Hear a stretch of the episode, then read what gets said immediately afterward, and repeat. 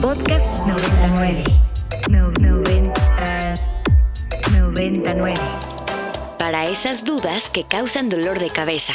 Para esas confusiones que tensan sus músculos. Tome Chill Pill. El alivio inmediato a sus dudas sobre la salud del cuerpo y la mente. Chill Pill. Por Ibero 90.9. Bienvenidos a Chill Pill. Como cada jueves los saluda Daniela Chinchilla y me acompaña desde cabina Leonor García.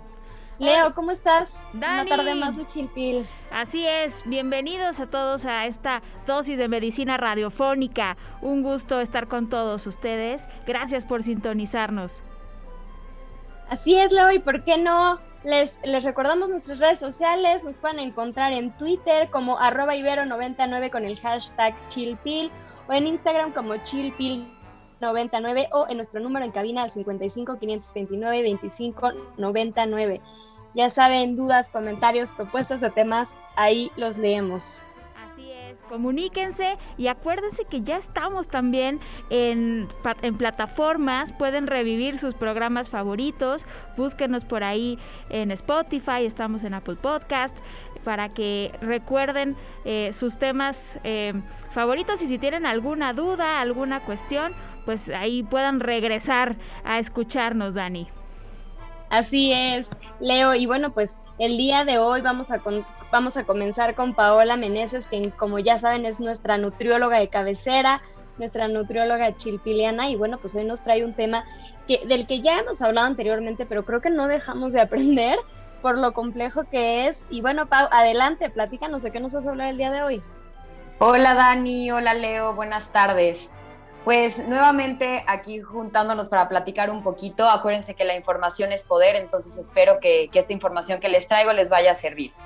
Entonces el día de hoy vamos a hablar del etiquetado frontal de advertencia de alimentos y bebidas no alcohólicas. Estos sellitos que estamos viendo últimamente en los productos procesados y que a veces no entendemos muy bien qué es. Entonces les voy a platicar para qué se hicieron estos sellos. Venga. Esta es una herramienta que pretende garantizar el derecho a la salud y a la información de la población. Es muy importante mencionar que está basada en recomendaciones internacionales y en evidencia científica. Es una herramienta controversial para algunos profesionales de la salud y ahorita vamos a llegar al punto de por qué es una herramienta controversial. Pero bueno, la finalidad de este nuevo etiquetado es que la población tome elecciones más saludables que contribuyan a la prevención de la obesidad, a la prevención de enfermedades crónicas y al fortalecimiento del sistema inmunológico. No sé si se acuerdan que anteriormente venían unas tablas a las que les llamábamos las guías diarias de alimentación, que eran unas tablitas con muchísimos números que a veces decíamos, ¿y yo qué voy a hacer con esta información? Como que no entendíamos, ¿no? Y aparte cada producto que comprábamos tienen estas tablitas, entonces terminaba sin tener mucho sentido para la gente. Y justamente esta modificación se hace por eso, porque eh, estas, eh, estas tablitas no le daban información importante a las personas y el nuevo etiquetado pretende que entendamos un poquito más. Entonces, si se han dado cuenta, son cinco sellitos que aparecen por ahí. Y bueno, los sellos, como les acabo de mencionar, pretenden advertir o informar al consumidor de los ingredientes que pueden representar riesgo a la salud del consumidor. Estos cinco sellos son exceso de calorías, exceso de azúcares, excesos de grasas saturadas, excesos de grasas trans y sodio.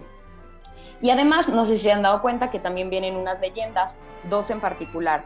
Una que son, es una leyenda precautoria sobre edulcorantes no calóricos y leyendas precautorias sobre eh, la el consumo de cafeína. Y que sobre todo eh, se prohíben o se evitan en, co- en- en los niños, ya que pueden causar daños fisiológicos, eh, psicológicos y conductuales. Entonces, la gran pregunta radica es si es comprensible para la población. No sé qué piensan ustedes, si ustedes lo entienden o no. Pues creo Pues, que una Pau- de las... Ay, perdón, Dani. Creo que una de las interrogantes es, ¿realmente esto sirve? O sea, entendemos creo que el mensaje, pero el punto es cómo, cómo está orientando a la población. ¿Realmente está haciendo que las personas eviten estos alimentos o no? Mira, yo en lo particular, Leo, pienso que de primer momento yo creo que sí sirvió. ¿Por qué? Porque anteriormente comprábamos cosas que según nosotros eran súper healthy, súper sanas y súper saludables porque son mi botanita light. Y en realidad cuando ven los sellos dicen, oye, pero espérate, yo no sabía que tenía tantos sellos.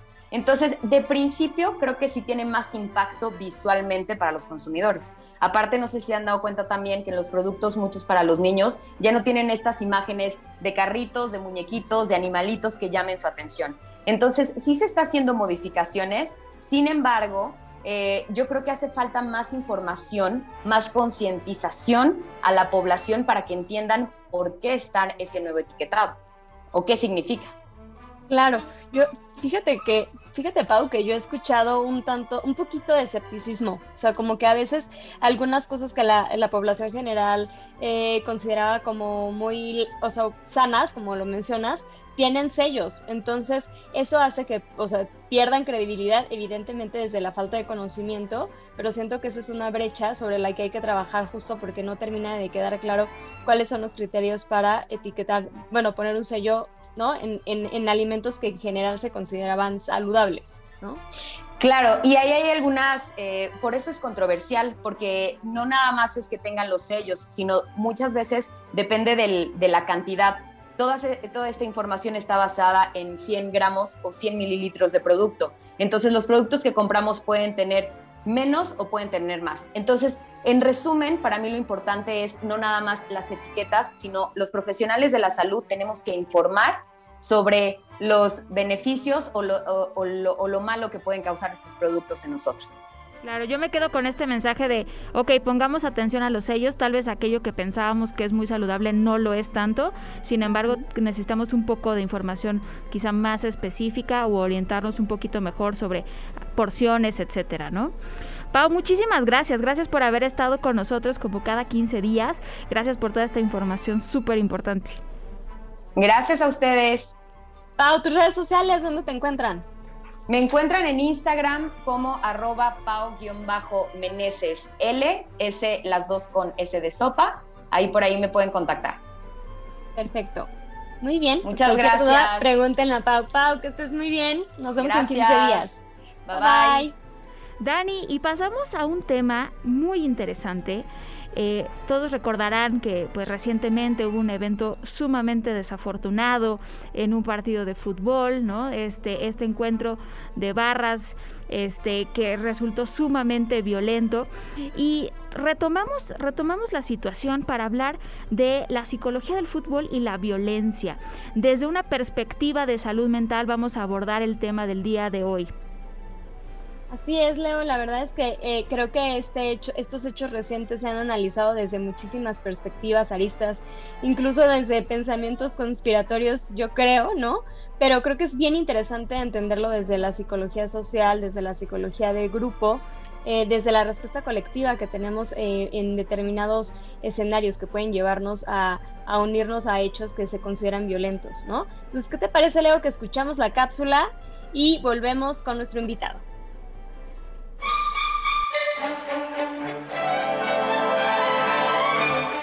Fácil es sentirse bien.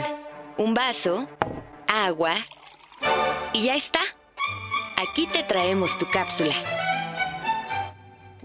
El fútbol, como otros deportes, cumple funciones sociales esenciales como generar sentido de identidad, de pertenencia y cohesión social. Sin embargo, como en toda actividad social humana, existe la posibilidad de que se generen desacuerdos y agresión. Por otro lado, los seres humanos tenemos una tendencia natural a la imitación, la cual es bastante útil para aprender conductas esenciales para la supervivencia.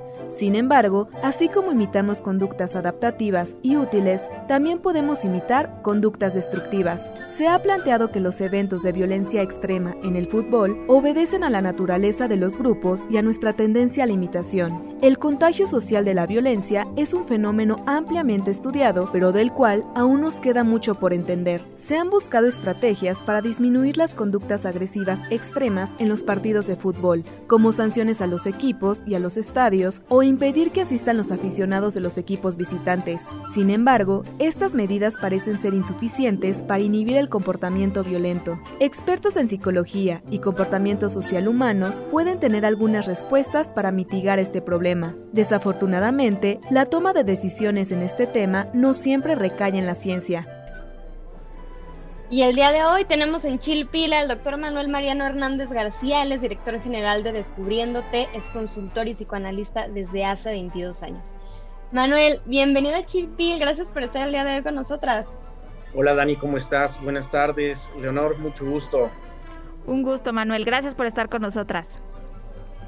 Manuel, y bueno, pues entrándole al tema y bueno, eh, con los hechos recientes de los que hemos escuchado sobre esta violencia entre las barras eh, de fútbol, platícanos un poco desde una perspectiva colectiva cómo se desarrolla la violencia en, en estos grupos. Mira, yo creo que tendríamos que partir por algunas ideas o conceptos como muy aislados para después irlos entretejiendo.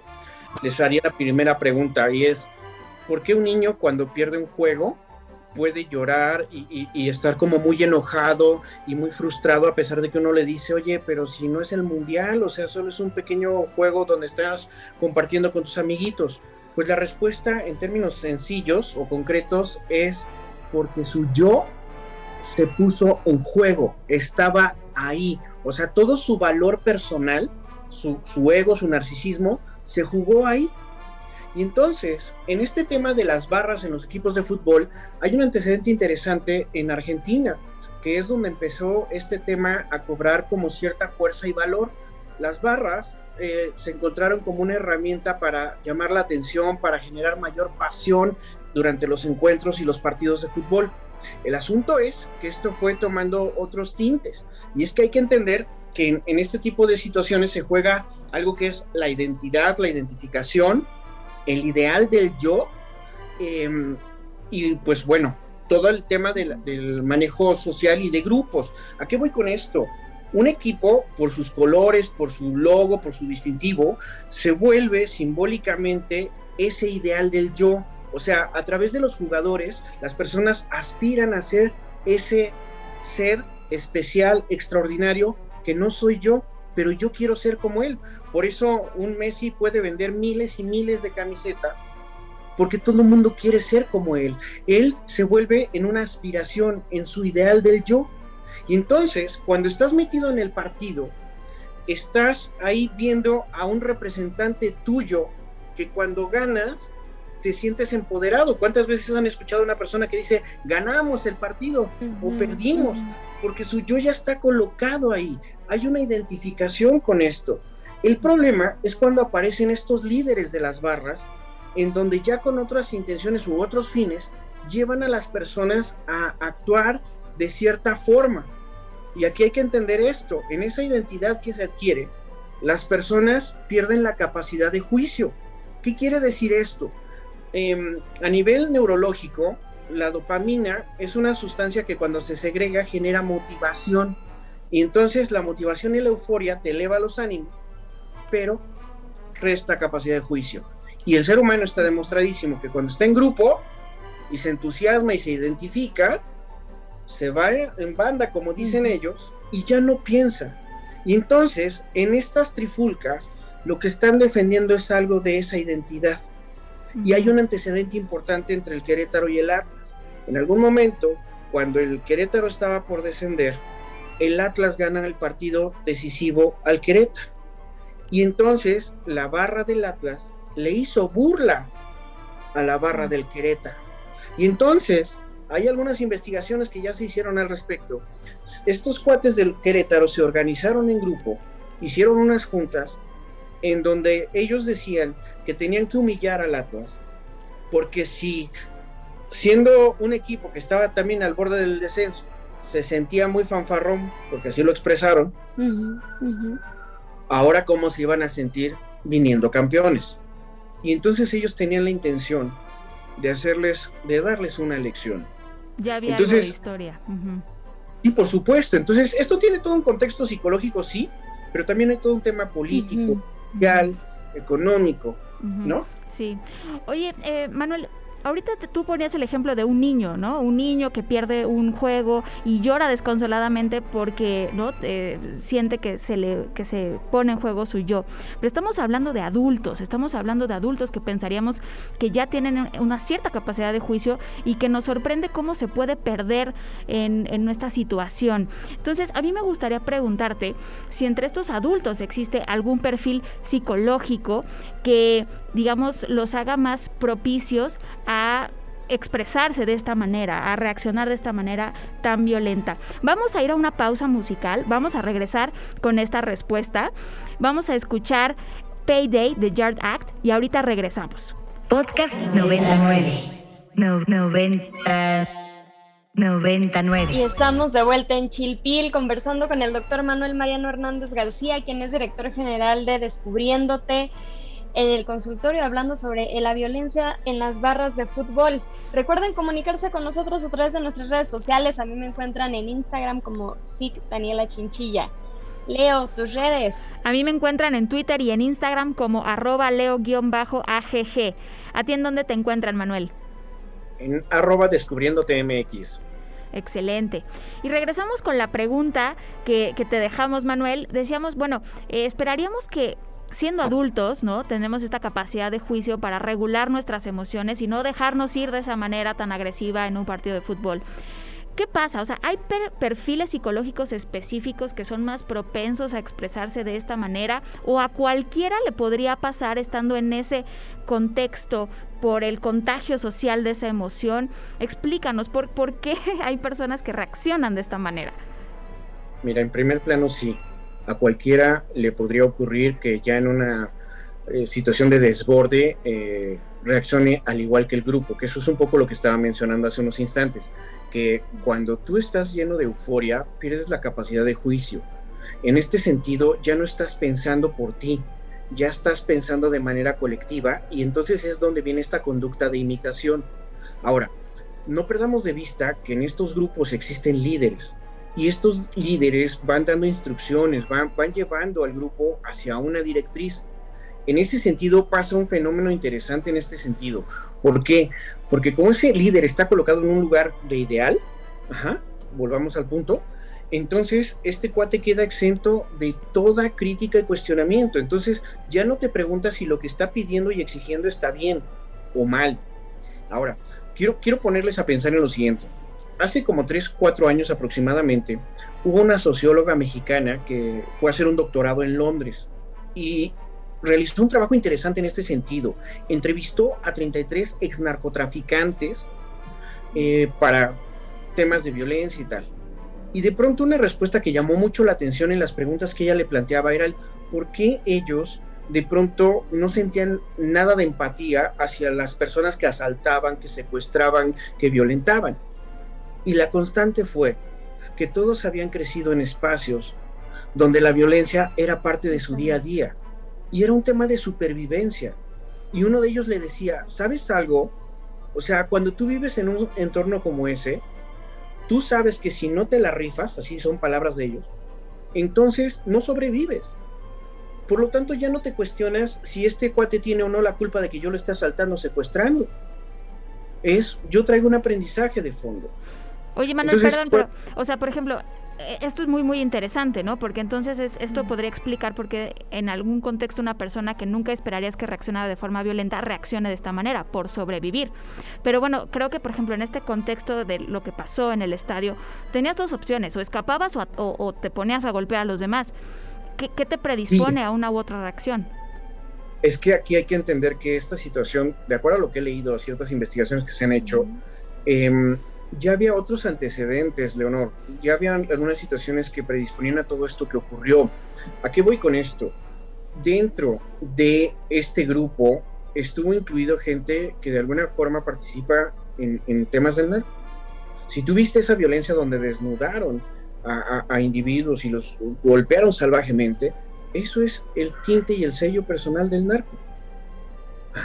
Entonces, tú me hablabas de cuáles son los perfiles que predisponen a, yo te diría, evidentemente gente que es violenta, gente que no tiene regulación emocional en un sentido muy básico, podríamos pensar que están predispuestos a, pero aquí estamos hablando de otro tipo de perfiles. Gentes con conductas sociópatas, psicopáticas, donde ya no hay una empatía, donde ya no hay un razonamiento de, si estoy haciendo daño, este, debo parar. El afán es destruir. Me explico. Entonces, esa es la parte que le pone un tinte grave a esta situación. El asunto es que esto estuvo mucho más organizado de lo que se, logró analizar o visualizar en su momento. Ya conforme Oye, Manuel, dime. y perdón que te interrumpa, eh, en, esta línea, ¿hay algún tipo, o sea, cómo se hace, eh, se hace, existe un abordaje desde lo psicológico de manera colectiva, como para poder frenar la violencia, pensemos en los estadios, ¿no? O, o en, dado caso sería de manera individual, o cuál es la recomendación de cómo controlar o manejar esta situación desde la, desde la psicología. Yo lo pensaría de dos formas. Si estamos hablando desde el inicio que el, el club representa una serie de ideales y valores, desde esos valores e ideales puedes trabajar con la masa entre ellos tendría que entrar el trabajo por el respeto hacia el otro, por ver el, fútbol como un deporte, como una cuestión que, no implica la violencia, que no la involucra. Esos líderes que, que, orquestan las barras o que están inmersos en todos estos grupos tendrían que hacer ese trabajo desde atrás y podrían frenar perfectamente muchas situaciones. Ahora, la realidad es que también esto tiene un origen en la infancia. ¿Y qué, eh, a qué voy con esto? A los niños hay que enseñarles a poner límites.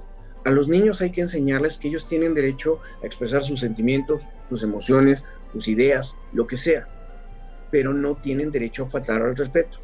Y aunque suene muy básico esto, tiene una implicación muy profunda, porque cuando alguien entiende que por muy enojado que esté, eso no te avala para violentar, gritando, insultando, maltratando, rompiendo cosas, pegando, entonces es cuando esa parte la tienes ya instaurada. Y en momentos de euforia podría ser algo que contenga. Pero esto es un tema de educación. Y esto es algo que se tiene que trabajar. Claro. tendría que venir mucho, yo creo, como desde los, desde los directivos o líderes de los de los equipos, ¿no? De los organizadores, o sea, de los encargados, o sea, de la gente que está a cargo de la organización dentro de los estadios, o sea, teniendo como esta figura simbólica de paterna, ¿no? O sea, como de, a ver, niño, te voy a decir cómo te tienes que comportar. ¿Iría por ahí un poco? Casi, casi. Totalmente. Se necesitan los propios límites claros. Referentes, los líderes, los goleadores, el, el, mejor jugador del equipo, podría ser una participación interesante en ese sentido a nivel de persuasión. Es un fenómeno muy complejo, sin duda, ¿no? Este, planteabas ahorita, Manuel, estas, estas hipótesis, ¿no? Acerca de, bueno, la involucración de grupos de crimen organizado, etcétera, que, pues bueno, creo que aún no sabemos con certeza, siguen las investigaciones, este, y habrá que ver por dónde más va este asunto, ¿no? Pero en términos de, digamos, desde esta perspectiva de salud mental, del perfil de personas que, que de pronto se ve involucrada en estas situaciones, me parece eh, que sí es muy, muy importante revisar esta cuestión de crianza, ¿no? De, tejido social, qué está pasando con la sociedad, que nos estamos eh, viendo ¿no? cada vez con más frecuencia en estas situaciones de, violencia extrema. Eh, sin duda es algo que no es fácil de responder, no hay, no hay una sola, un solo antídoto para esto, pero creo que sí debemos voltear a a la ciencia, a las ciencias del comportamiento, a la salud mental, como para empezar a aliviar todo, toda esta descomposición de nuestra sociedad y toda esta violencia extrema. Así claro, porque, porque, bueno, no sé ustedes qué opinen, pero al final creo que eh, no, no, todos los días somos testigos de actos violentos en nuestro país que no solo los podemos ver a nivel de, de, fútbol o de, de, los deportes, ¿no? Sino pues a nivel de periodismo, a nivel, bueno, pues simplemente lo que está sucediendo actualmente en la guerra de Ucrania, Rusia. Entonces yo creo que va también por ahí, Leo, que de pronto empezamos a estar cada vez como lo empezamos a normalizar y bien lo mencionas, creo que es el riesgo para, para la sociedad en general. Manuel, un último mensaje, estamos por terminar Chilpil, te escuchamos. Yo pienso que los líderes sociales tienen que tomar cartas en este tipo de situaciones, como buscando generar un mensaje diferente hacia las personas, buscando amortiguar estos, estos ataques tan violentos. Así es, Manuel. Integrar, no dividir. Gracias. Manuel, muchas gracias. Gracias por, por estas, estos minutos de conversación muy interesante. Y nos despedimos, Dani. Así es, Leo, pues llegamos al final de Chilpil. Manuel, también te agradezco mucho tu participación. Esperamos tenerte pronto de nuevo. Y bueno, pues llegamos a una tarde más de Chil, al final de una tarde más de Chilpil. Nos escuchamos la siguiente semana. Hasta la próxima. Para más contenidos como este, descarga nuestra aplicación disponible para Android y iOS o visita ibero909.fm.